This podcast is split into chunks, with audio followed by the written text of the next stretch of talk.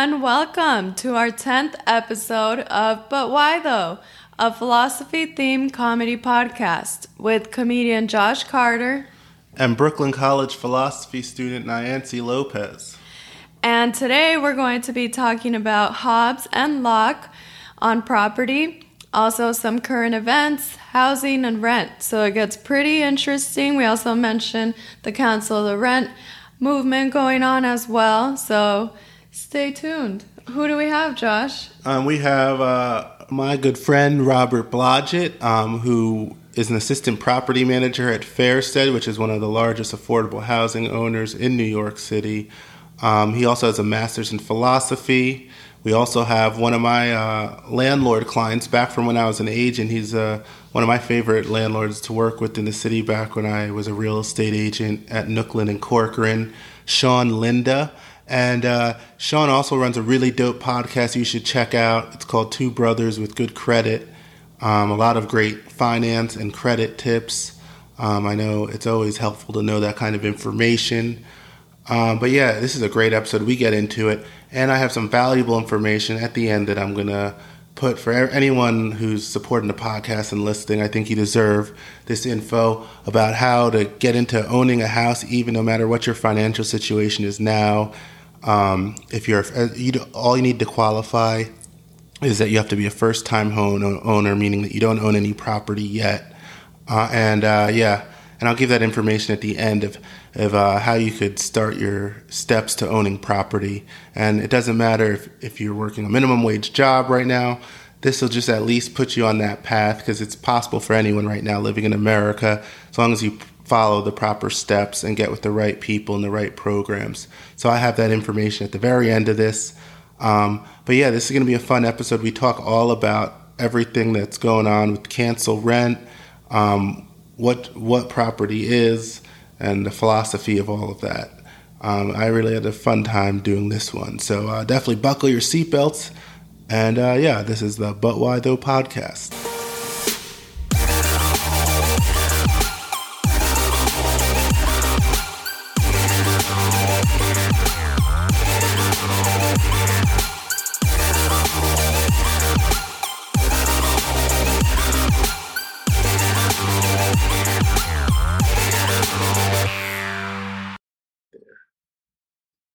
Check, check.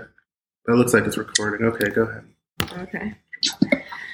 So, hi everyone. Today we're going to be talking about Thomas Hobbes, who wrote the Leviathan in 1651, and John Locke, who wrote the Second Treatise on Government in 1689. And we're going to be talking about property, housing, and a little bit about the current events going on right now as well.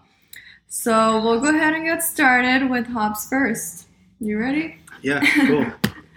so according to Mackinac.org, Hobbes believed in an in an almost infallible sovereign with nearly limitless power to take and use any and all property for the good of society. Individual rights did not exist. Whatever rights an individual had were merely at the discretion of the sovereign and could be revoked at any time. So pretty much like the sovereign had um, would have like they could do eminent power. domain at any point back then. Yeah, so that this is sort of what he had in mind. And then according to the Stanford Encyclopedia of Philosophy, for Hobbes, property rules were the product of authority the acknowledged authority of a sovereign whose commands could guarantee the peace and make it safe for men to embark on social and economic activities that outstrip their ability to protect themselves using their own individual strength. So um, the full authority was of the sovereign. This is what he would imagine to be the perfect world for him, for Hobbes, is what he's explaining. So, what I wanted to ask you guys is how do you feel about this? Should we have a sovereign power that can take and use property for the good of society at any time? What do you think, Josh? No. Like I think uh, I think that just takes that's like a huge chunk of freedom that could just get taken away from you. That's like how you I feel like in America at least in our society, like property is the point of property is really like for like generational wealth. So like if you if you work hard enough and you get yourself a piece of property, that's like one way that you know your kids are going to be fine. Like no matter what happens, it's like the safest bet. And I, I kind of feel like it's bad to take it away. But however, there was like that thing. I don't know if you guys read at all about this. But when the coronavirus first happened, there was like some big like hospital in Philadelphia that like the guy was super greedy and wanted like a million dollars a month to rent it out for victims, and there was like just no spaces. I mean, in certain cases, I, I think, think that was a stadium. I think I think that was a stadium in um, in New or in Jacksonville or New Orleans, one of those places, a football stadium. Oh but, really? Um, that it may have been two different things because there was like definitely like a hospital, like like a hospital that hadn't been used in a long time in Philly that had like that kind of a thing. But in a way, I kind of understand you. You're trying to use leverage, but in another way, there's like a certain like area where you're kind of like, can I, I need to be more humane. Should I help out my fellow man? What do you guys think? I think it it, get, it gets into the argument of capitalism versus socialism and even though, you know, I, I am a capitalist by nature, you know, it always seems to be that socialism is always saving capitalism. So, mm. You know, and, and, you know, socialist countries, they, that's how it works. You know, everything is owned by the state, housing is provided by the state. And, you know, it's hard for me to judge and say because, you know, people seem to be living comfortably in those types of conditions. But I do agree with your point, Josh, as far as, you know, owning real estate, does help accumulate wealth and it does pass on generational wealth. So, you know, it's a mixed bag depending on lifestyle. You know, I was originally from Canada, born in Canada. I always say Canada is quasi socialist in a sense. So I do understand it growing up in Canada and knowing about all the government programs that are involved in the health plans and how it does help the state. But then, you know, it caps you and it limits you. Everybody in Canada is kind of living like middle class. So, and you know, it, it's to do with some of the similar things that you are you are mentioning. So, it really is comes down to lifestyle, to be quite honest. Well, I I think that um, we have an idea of of sovereignty in the case of Hobbes as pertaining to perhaps an individual person. But I believe that if we look at the case of real estate, we see that ultimately, if you have a property you can't just say, I have a property, I'm done. Don't bother me, you know, don't come knocking on my door because this is mine, right? You have to basically defend that property, uh, like per, like per, perpetually for the length of your ownership. And and I think in, in a sense, money becomes uh, some like a version of the Hobbesian sovereign insofar as it's the money that makes the rules in a lot of ways, right? You got to pay those taxes to keep that property. You've got to pay the, um, you know, you've got to pay to maintain it. You've got to pay, pay, pay if you want to have that property. And the, the money can, if you don't do that, the money's going to take it away. Yeah. And having a sovereign power over you that could decide anything at any moment, I would imagine would be super scary. I don't think that's what we I mean, have now. maybe we, I, who knows if we have that now? It's a conspiracy. That's exactly what we have when we have yeah. Situation where money I mean, makes the rule.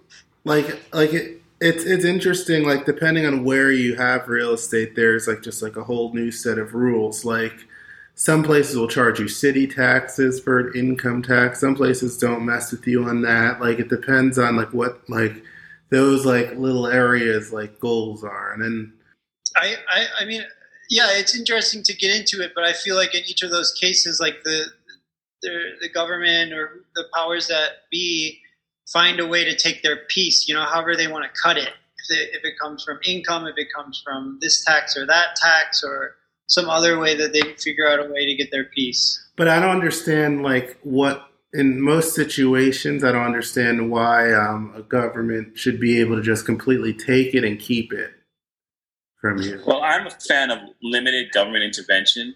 I don't think the government needs to get involved in everything scenario. And sometimes I believe that the market should dictate how things are, and the government should more be like a, a, a referee. You know, you know, because yeah. I think once they get involved in too much, they change the dynamics. I don't know if it helps either side, quite frank. Yeah. So I, I think that government should get involved, and it can't be a pure capitalistic state because then you just have too many people that are going to suffer at the bottom. So there should be some form of affordable housing for them. But then I don't believe they should be pushed out into suburbs either. They should be part of like, especially in New York City, they should be part of the urban community. Mm-hmm. You know, I have an incident in my neighborhood. Actually, I live in Clinton Hill, where I was actually involved with this. Um, there was this shelter that was um, a women's shelter, and they were converting it to a men's shelter. And the neighborhood became an uproar that were converting it from women to men about their safety, about this, and about that. So I'm I know a few people politically, so I got involved to help, you know, kind of liaison between the shelter and the people in that neighborhood. And to make a long story short, I thought we worked out some kind of plan that was good on both ends. And what really happened was, in the long term, the people in the community were able to get the shelter closed down, and now the shelter doesn't support men or women. So those type of scenarios, to me, you know, I, I even felt bad that I got involved because that's not the scenario that I wanted to happen. I wanted to, everybody to have, you know, to to both enjoy the neighborhood on both sides and figure out something that could work. So as people come in, as people, you know, money talks, as was, saying earlier, it, it pushes out the, the, those that can't afford. Um, what would be the? I wonder what the solution, the ultimate solution is. I guess like I don't, I don't see like everyone who's here like you know how they have this new law that basically every new construction that goes up a certain amount is to affordable housing. I think that's a great law, but will that? I don't know if that's going to help every single person here. Um, I kind of had this weird idea. Tell me what you guys think. I think like organizations like NYCHA, like these like publicly funded like organizations that are like uh, like basically for those of you don't know what NYCHA is, the New York City Housing Authority. It's basically like this suit. It's like the worst landlord you could have, and it's basically the projects. So if you live in a project building, your landlord is NYCHA. And I feel like uh, right now that they're, they're like something like twenty billion dollars under underground that they need 20 billion dollars to do all the repairs like over 80% of the houses at NYCHA have mold and people are living in substandard conditions. There's like crime and pee in the elevators and all sorts of stuff. Like I think that those should be sold off to like private people but at the same time there's going to be tax benefits for those people from the government. And then also like the government will have like regulations that you can't like raise the rent or try to really attract other people. It has to only be the people who are there or people coming in through government programs. And I think that that's like something that will not only help the community as a whole, but it'll be profitable to the new investor. Um, it'll give all these people better landlords who know how to be developers and redevelop a whole building. What do you guys think about that idea? You leave it to the private sector to provide housing for the poor. well, if know. they bought it, like it's just like if, if, someone buys like in a small, like people do that for a living. Like not as much in New York City, but in like the Midwest, you'll buy specifically Section Eight housing, like in a in like an area like Detroit, and like you know that the rent's going to be paid because it's just the government you have to work with. So maybe like that on a grander scale for like a big company like for instance fairstead's one of the biggest like affordable housing providers. Like would you guys like buy like a project building renovate it? And then as you renovate it the government is real who's paying the people's rent is going to be paying you more like a little bit more in rent. So it doesn't really affect the people currently living there. Well i think ultimately you have to take into consideration sort of two differing views, which are not necessarily incompatible, but they're they differ in scope, and and that is the near term pragmatic. How can we get a solution to this problem that we have now, versus how should things ultimately be? What would be the best way for things to be? And I think you know it's great to have this idea of you know ultimately we'd like everything to be this perfect situation where in my view there is no poverty at all. There there are no poor people. That that to me would be our goal. But you know currently we're in a situation where unfortunately there is a lot of poverty and we need to have real world solutions to deal with that. And um, you know, I'm not sure that there's one right way of of, of dealing with it that I've seen. Um, but you know, I think that there is opportunity for the private sector to try to do some good in in that sphere. Um, but as Sean said, you know, um, the government, you know, it, the government also has a responsibility. Yeah, it's hard to know. What has to, I, I think what has to happen as well. I think what has to be broken is the myth that poor and rich can't live together. I mean, in Canada, not to make the comparison, like if there's a government housing building in Canada, it's surrounded by middle to upper class neighborhoods. You wouldn't see how like it is in America. You see one project building, another project building, another project building, another project. Know, it's mixed within the community. You know, where I grew up, rich and poor, we all kind of live together. So I think segregating and making these neighborhoods that are just under the poverty line versus affluent neighborhoods is where you begin. People we don't want to mix. So I think it, it's changing that mindset. I think these new generation of people are coming in. All these even protests we're seeing today are maybe coming in with a different mindset and different approach to understanding that you know we're all just humans and we can all live together cohesively. At the end of the day, that's all that we want. It's just hard to enact it and to get everyone on board. You know, as an agent. But if you look at Chicago, you know, Chicago seems to be different than New York, you know, in, in that way. It is very segregated, you know. Whereas in New York, I feel like, you know, you're on one block and then you're on another block, and it feels like a completely different place sometimes. Yeah, I mean, I mean, as an agent, I will be.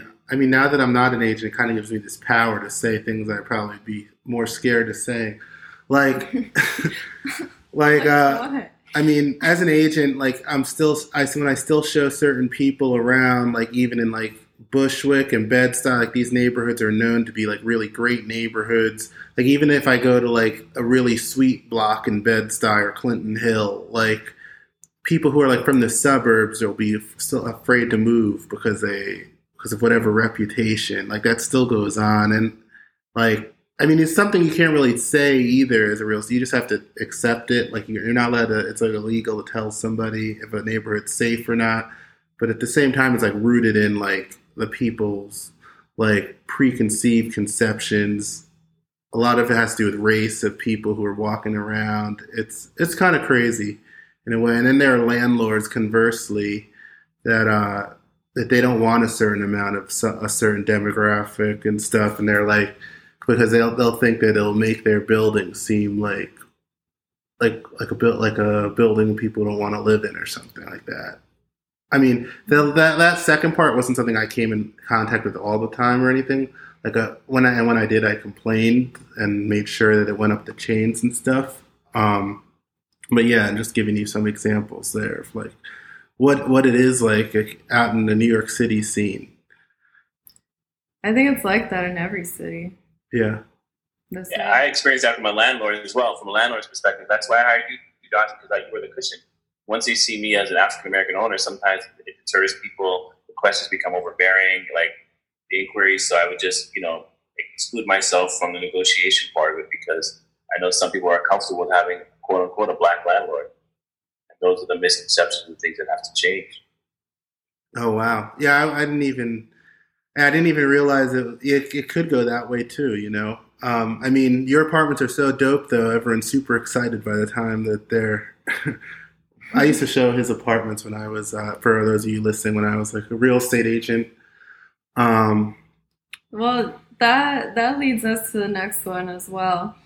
We're gonna talk about Locke, and he his view was different than Hobbes, so pe- that's why people always talk about Hobbes and Locke together. And according to Mackinac.org, Locke rejected the concept of an absolute sovereign. Specifically, Locke repeatedly indicated that the government, no matter how constituted, could not take an individual's property without his consent. He accepted the concept of taxation, but only as a proportional share necessary to maintain government. Locke's sovereign could be challenged by the people, and the people maintain the right to overthrow a tyrannical government. And according to the Stanford Encyclopedia, Locke was adamant that property could have been instituted in a state of nature without any special conventions or political decisions. So he thought that um, property could come about without the state interfering. He didn't want that much state interference, and he didn't think that the state should just come in and take your property if they want to. And the people have the right to protest and to revolution if they thought that the government wasn't doing what was right for them. So, what I wanted to ask you guys is do you agree with Locke? Is this why these movements are happening right now? Are people rebelling a tyrannical government? What do you guys think? Yeah, in essence. Um, I mean, it is tyrannical because it's just not. It doesn't have to even be tyrannical. I mean, the cops are murdering people, so that's tyrannical. But even outside of that, they're always abusing their power, making people feel like they're powerless. That's the the the concept of tyrannical. Like they'll mess with you, like and stuff like that, even if they're not shooting at you. Mm-hmm. And I mean, like the next step is, like, imagine if they did have. I mean, like, in a way, uh, the, the, like the cancel rent thing would be like the next step to the tyrannical government. Like it, it all sounds good when people are are going off the cancel rent movement. Like, yeah, it'd be dope not to pay rent, especially here in New York. We've paid so much. We've done. We've paid our dues. But at the same time, that's how like the society falls apart. Like, if you're not paying rent anymore, who's going to stop someone else from like throwing your ass out? Like, whoever's the biggest and strongest gets the nicest places. I mean, right. It's Good. Go ahead. Um, I mean, I think that uh, what could you could you explain a little bit more about like what what the what the premise is behind like who's going to be paying the rent if if there's a rent you know what this is I mean this is how it's going to cost this is how I understand it. Actually, you want to hear something crazy? The dude who started this is the craziest thing. I was actually trying to get him to be on this podcast today, but now he's being interviewed by BBC and all, and he thinks he's a big shot now. if He didn't want to do it. Uh, this guy who I used to work with in Nooklyn started the cancel rent movement on Facebook, and it like grew to this big thing. Basically, like I think his point of view is that that people shouldn't pay. I mean, I think it was more of like something that was a thing during the quarantine. Like if everyone loses their jobs, they shouldn't also have to pay rent and stuff and in certain situations, like I understand where you're coming from on that. Like if, uh, but and then if the government somehow subsidizes the landlords, just like how they're subsidizing the people with unemployment, that's one thing. But like, um, there's also like this movement within the cancel rent that all property shouldn't be. This is just from Facebook arguments I've gotten into, by the way. Uh, this is where I'm gathering this info. This is what people's actual views are, though they think that all property should be co-owned, like the whole human race as a collective, like owning like property. It's like very Marxist type theory. That like most people who are in this movement are like Marxists or like people who are like into that kind of stuff, and they think that all land should be like cohabited and and like like people like they they expect people to just think think of things and like give each other stuff and be fair about everything my question to those people though is like, who who's the person staying on the third floor of a high rise? If that's the case, you know, like if if everything is co-owned, who's staying in the penthouse and who's staying? Like, I, I just don't understand how it works myself. Well, that's you know, they're speaking like how the native Indian thought how things were. That's why the native who lost a lot of their land because they couldn't understand that nobody owns the land. You know, so if you're asking, you know, that that that's kind of the thought of that premise. But we live in a capitalistic society. Those same people want to earn 150, 200 thousand dollars a year. So you can't have it both ways. You know, canceling rent is a trickling effect. we pay mortgages. Mortgages go to banks. Banks lend money.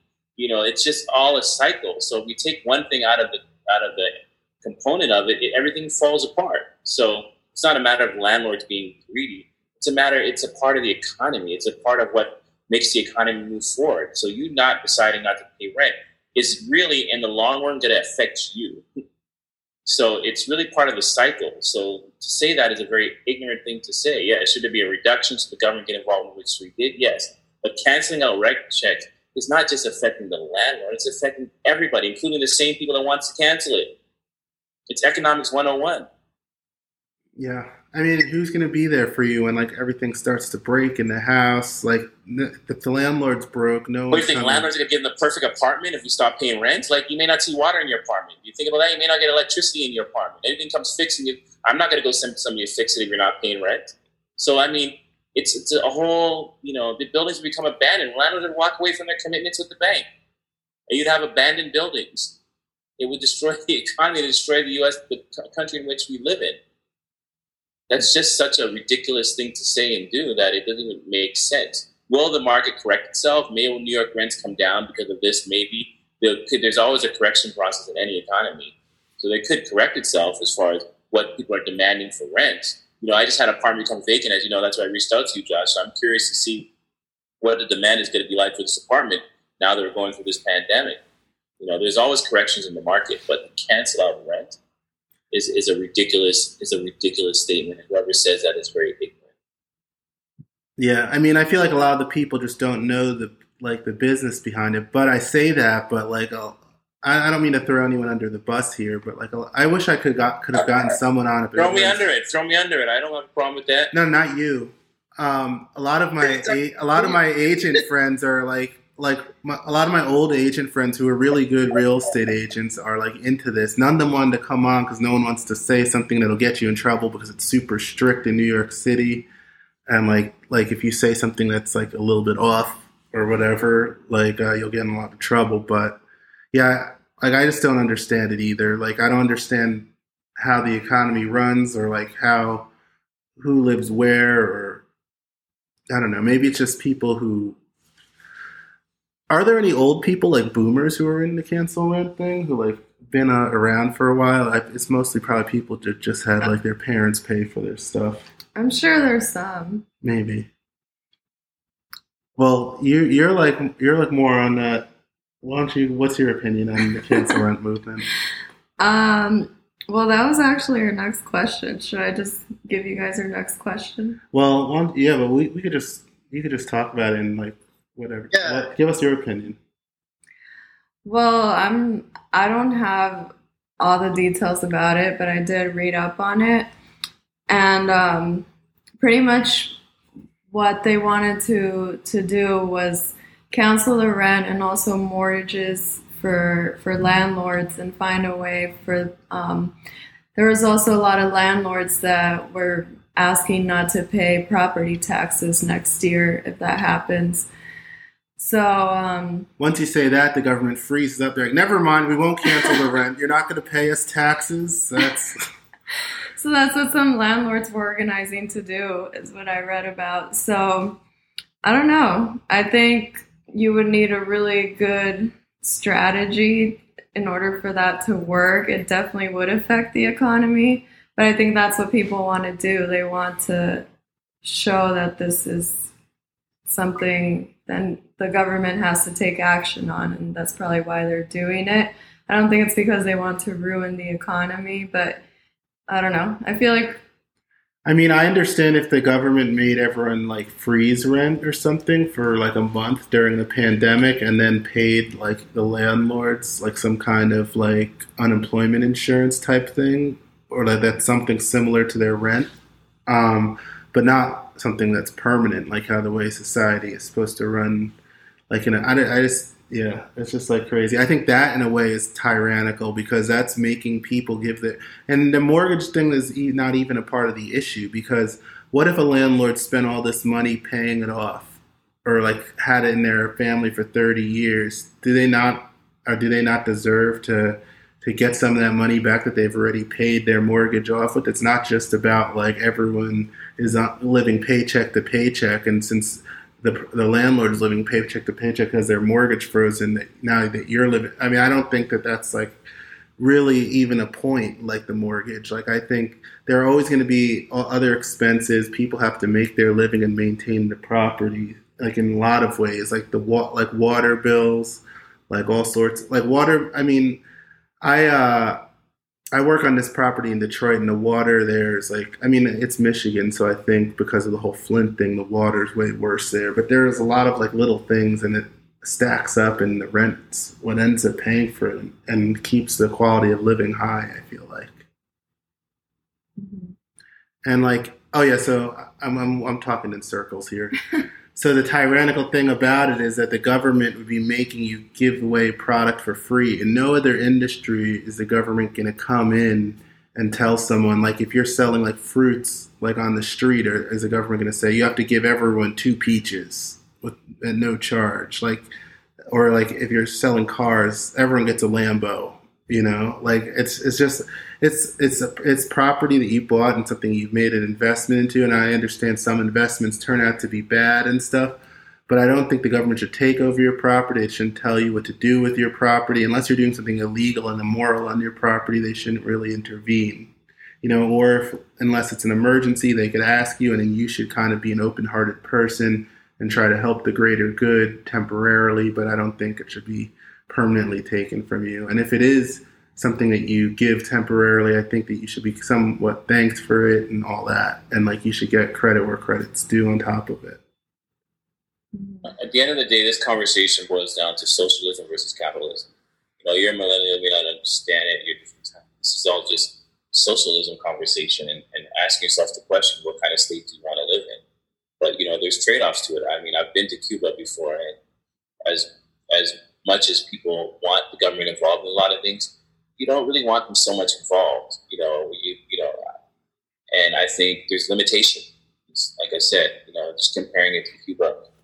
Um, you know, I stayed at this really great hotel in Cuba, and it was like I didn't realize it's government owned. I went to the corner store; it's government owned. I went to a restaurant; it's owned by the government. You know, and they and then they have two sets of currency: one currency for the tourist and one currency for the local. The local currency, you can't really do much out of it. You can't do really much with it. And so there's there's huge restrictions, and when it comes to these socialist stocks, people talk about not paying property taxes.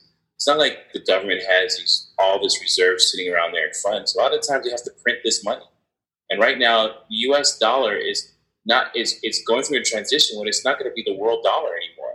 It's looking at transitioning to the to the yen and other currencies because of the confidence in the U.S. market. So these are the things that happen on a whole economic scale that people are not understanding. Like we don't pay our property taxes, the roads are going to fall apart.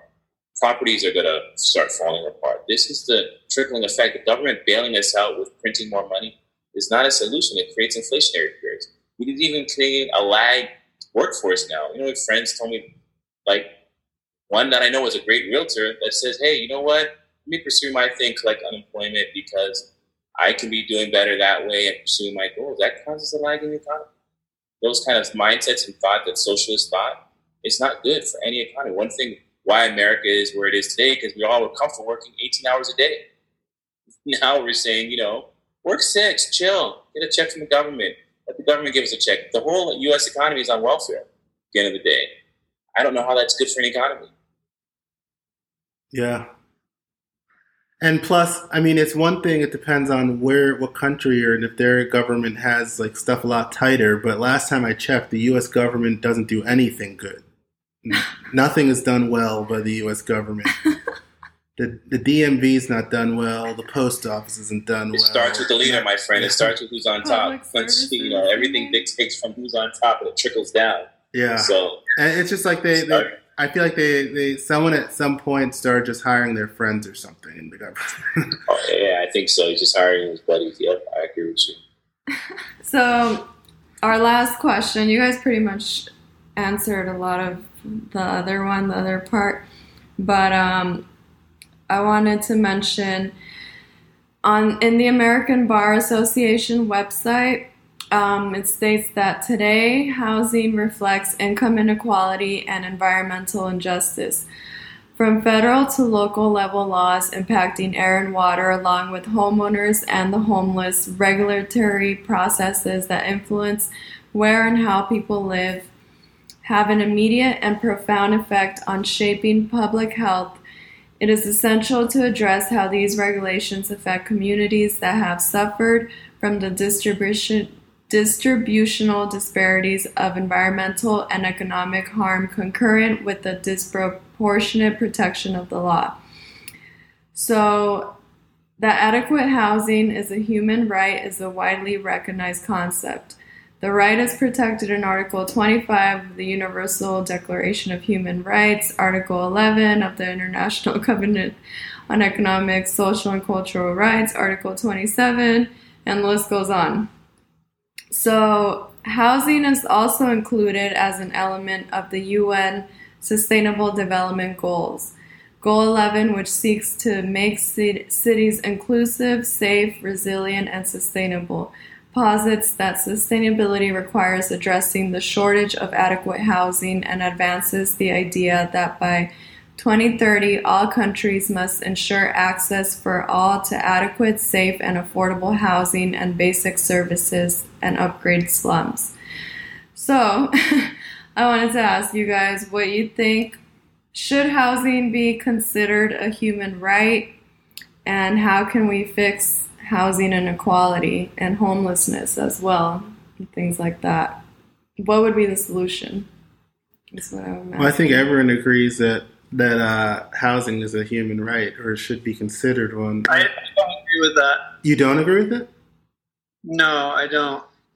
Wow. Um, I think I think it's it's a human right to not be in poverty right i think that's i think i think it's a human right to well to, shelter is something you need i think so i think that's a human right being in poverty is a whole other story if you make under 28000 a year you're technically in poverty that's different from not having not, sure because if you think about it people don't need to be in poverty right? If, if people needed to be in poverty if we lived in a world where there just wasn't enough to go around then you could say okay there's not enough to go around so somebody's got to be in poverty. But but that's not the case. There's there's more than enough to go around.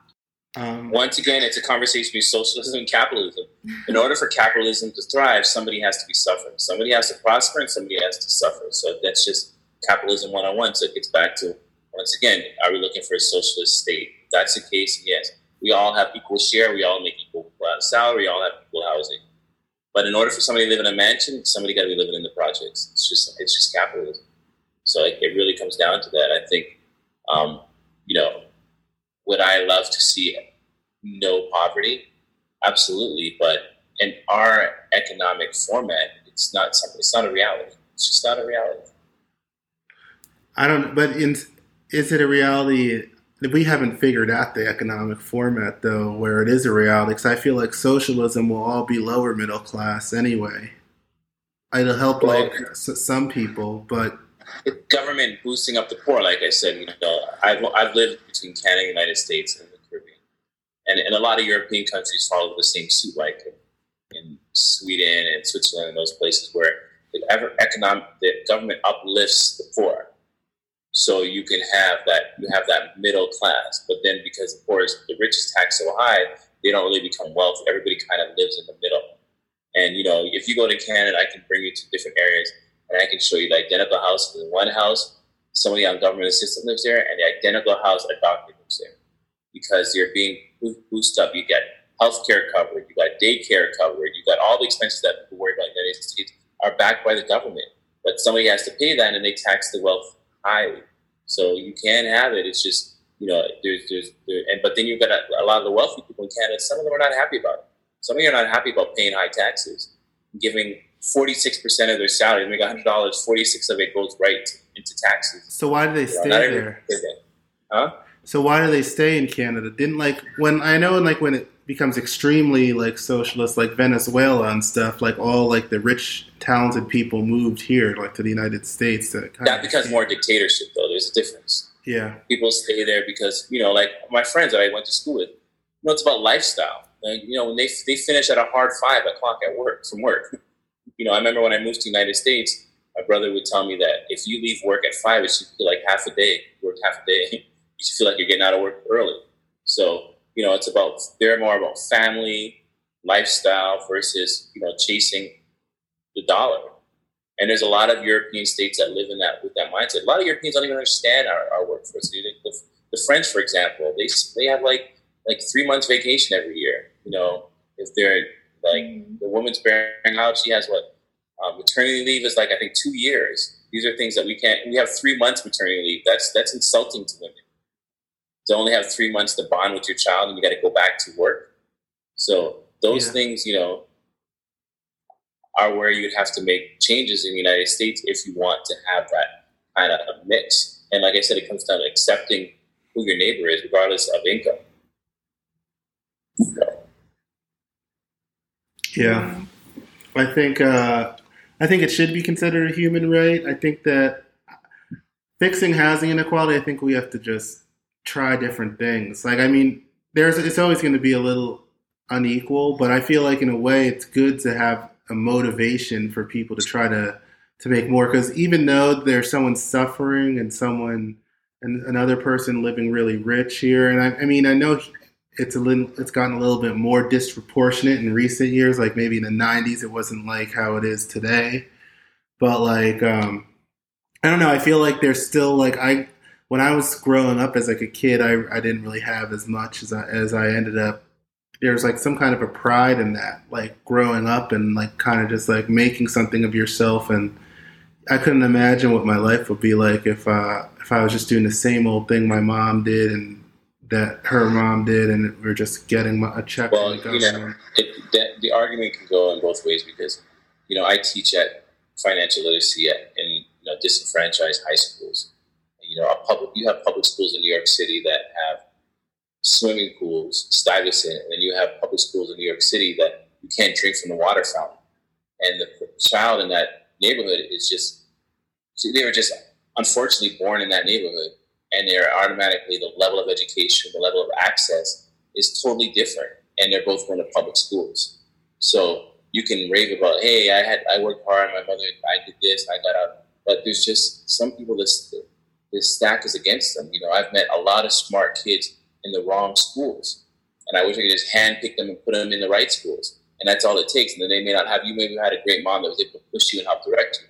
Some of these kids don't have that same type of parenting you know, so it creates an unfair playing field, you know, and, and this is where the problem begins. There's no way, in simplest terms, that if you go to public school, same level of level of education, same level of access should be across all boards if it's a public school. And it starts with that kind of mindset. But public schools are not equally proportioned. Yeah, that's true. Especially in New York City. And Absolutely. that that to me goes back to one of your earlier points, Sean, which is about okay, if if housing or shelter is a human right, what quality of housing and shelter? Absolutely, you're so right because you're working in housing, like Josh said earlier. I have a shipping business. I've been delivering some stuff in those project buildings, and those are like jail cells. Some of them, they're concrete all around. Yeah. Like just going in, and going in the elevator, it's depressing. You can't feel good about yourself coming in and out of those buildings and living in that element. And that you can't even blame the people sometimes, the, the construction. And, you know, it's not a welcoming environment going into the government buildings. So, right, it's not fair. People, you just leave your building angry. I leave angry a lot of times, bitter. And you see people going to these fancy places, and I got to go to something that's like a jail cell. And it's, it's even worse in Chicago. You know, it's even worse in Chicago. So you have to have, you know, if you're going to have affordable housing, it has to be in a welcoming environment where people feel good about themselves. Because if you put people in a cage, guess what? They're going to act like animals. It's a natural human instinct. Put me in a cage, I'm going to act like an animal eventually. Yeah. So, so, so, Josh, with that, what quality would you? Since you're the one who said that. Um, this is what I think should happen. I think. Know, I think the. I think the public. I, I don't. I just think the government is inept at like at certain things. You know, like certain programs are great or whatever. Like for instance, let me give you an example. Like the whole unemployment fiasco when coronavirus first started. Like they didn't they didn't like they, they don't have like even a good enough computer to host like a few people like logging in and stuff. Like they just don't they don't upgrade their stuff. They don't upgrade their work their quality of workers in the government. That's why I feel like these buildings these are just the types of people who work i feel like in these types of organizations are the types of people who go and clock in. And they try to clock out right at 4.30 it's it's like the opposite of what sean's saying. Anyone working in a regular private sector in new york city is like working like weekends over like all hours of the night. Like i, I would like come home sometimes at 9 10 o'clock you need people like that who are working in these places and that you need to incentivize them and affordable housing isn't like something that like nobody makes money at like you're going to make money like you, I think private people should make these places nice, and then the government should reward those private individuals who are doing the work at a competent level and giving these people. I think that place should be painted every like three to five years. You know, it should be everything should be in working order, like the appliances. Like I think there shouldn't be like infestations of like rodents and insects. I mean, that one's a harder one. Like in New York, once something gets like really dirty, but and I feel like people should just be somehow be incentivized to treat the space as their own, which is the big key right there, because it's hard to get a whole bunch of people to do that, especially people who haven't been treated well day to day in their lives and stuff, and kind of grew up hard, you know.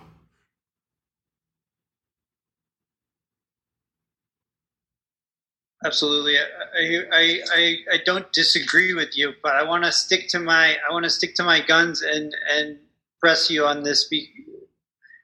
If you think so, you when you say that you think that shelter is a human right, what quality of shelter do you think people are entitled to have? Well, and how much I, you have to, how much is that going to cost, and, and who's going to pay for it?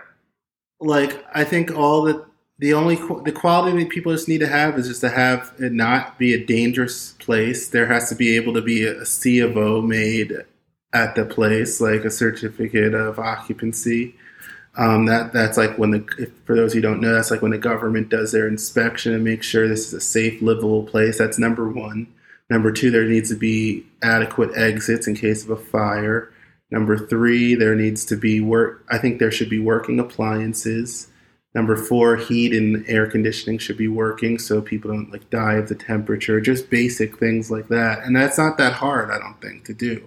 I think all these places are like you get someone who's like a construction wizard or like a company that has like a lot of resources in that space, and it doesn't cost them that much to fix all these problems in these NYCHA buildings so these people stop suffering. But I mean, those buildings are going to need to have like massive renovations. Some of them will need to have massive renovations done, and I don't know where the people are going to stay when that's happening. But does that answer your question better? Yeah, it does. But um, like what, say, what, what, are you what are you looking for, Mike?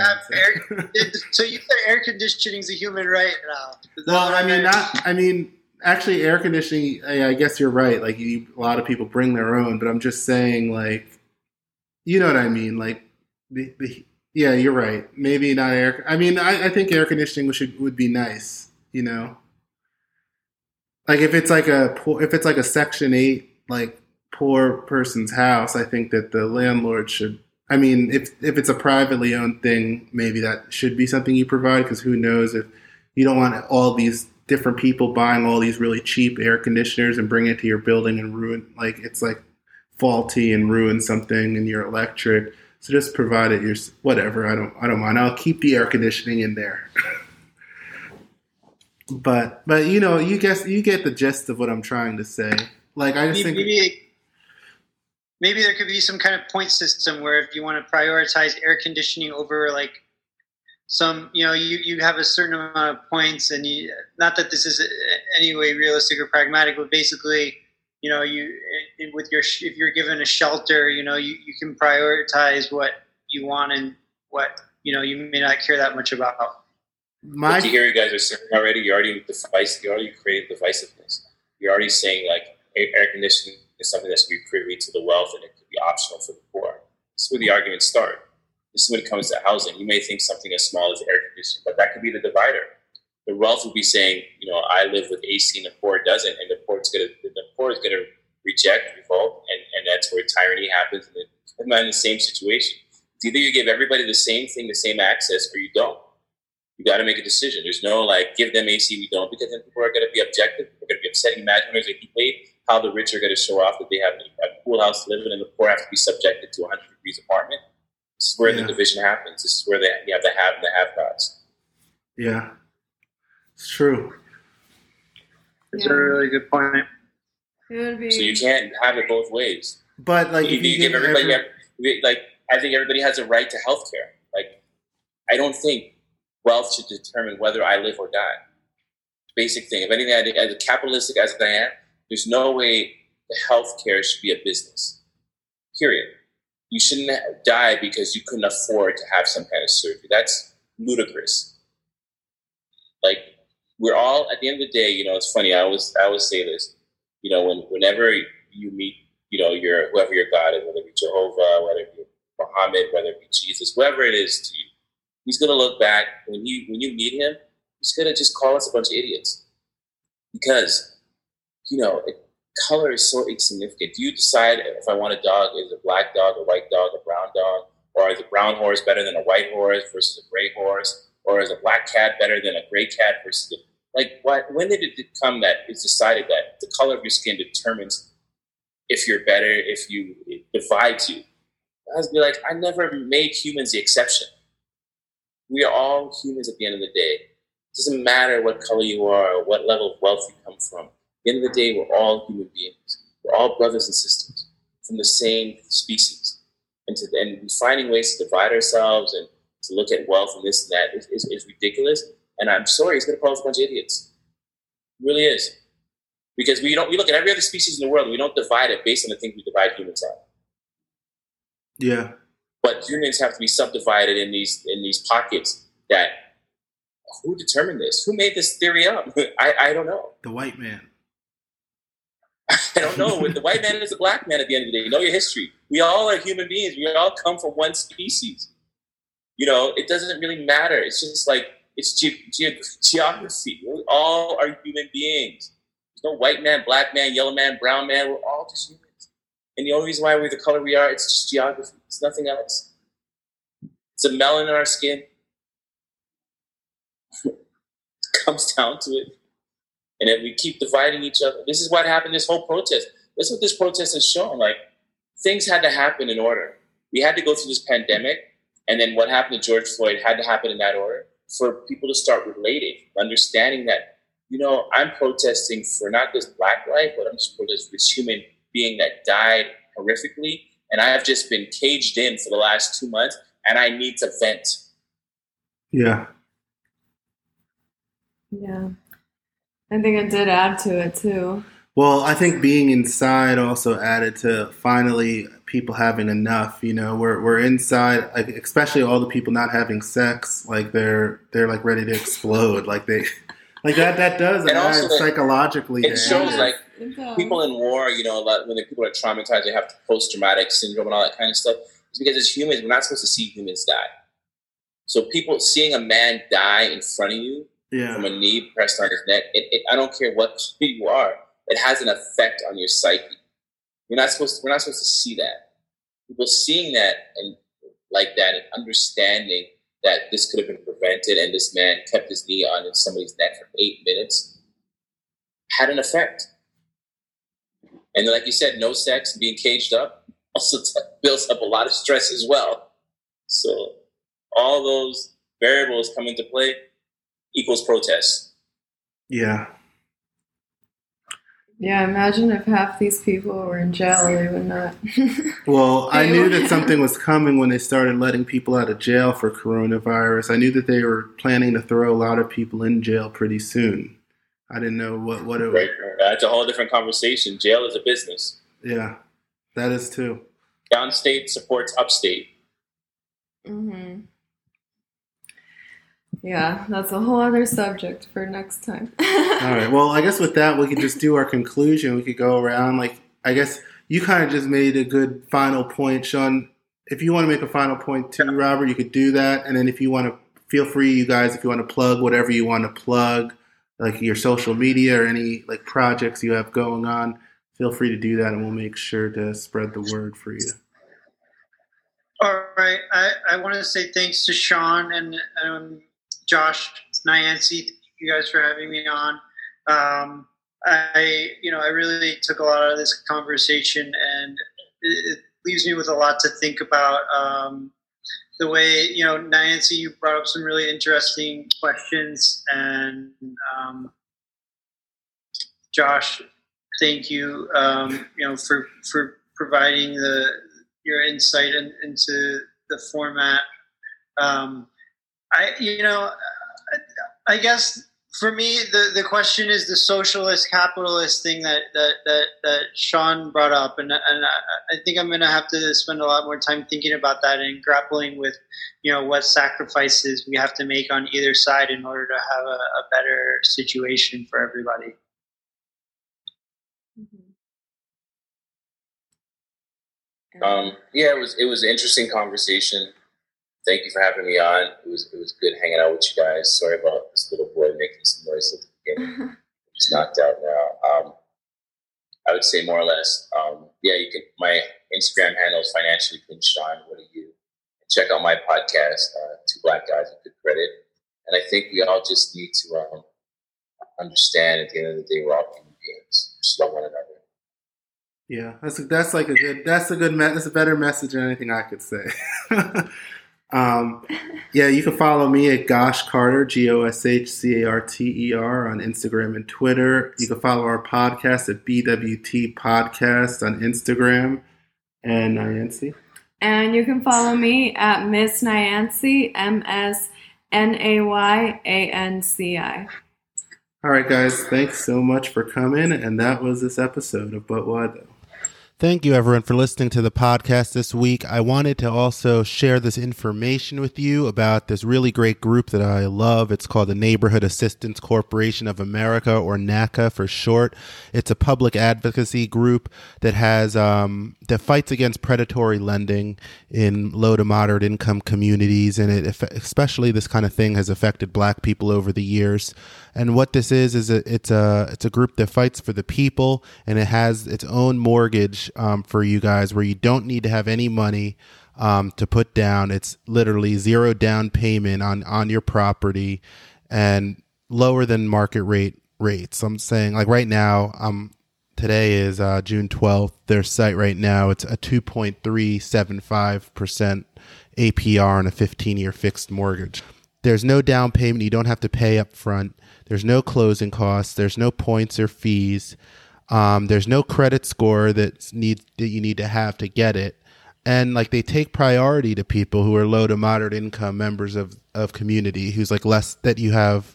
That's when everyone in the household has less than the median family income for the MSA where they're purchasing a, a home.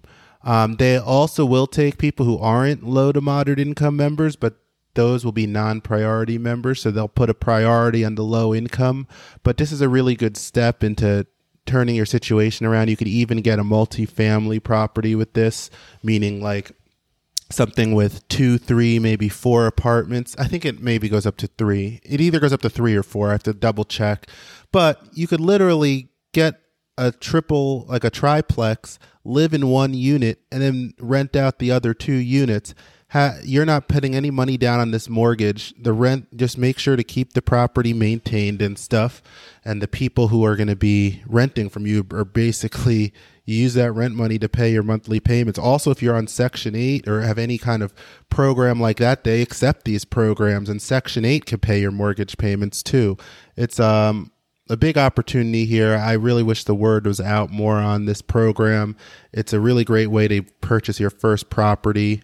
Um, a lot of people just don't even have that in their mind. They think it's so out of reach, but it's something that we just need. I think that's one of the big problems in American capitalism is that people just don't have ownership of properties anymore. Like, um, and and that's really how you build your assets and build wealth is by owning property because properties appreciate most of the time. Like I think most is an understatement.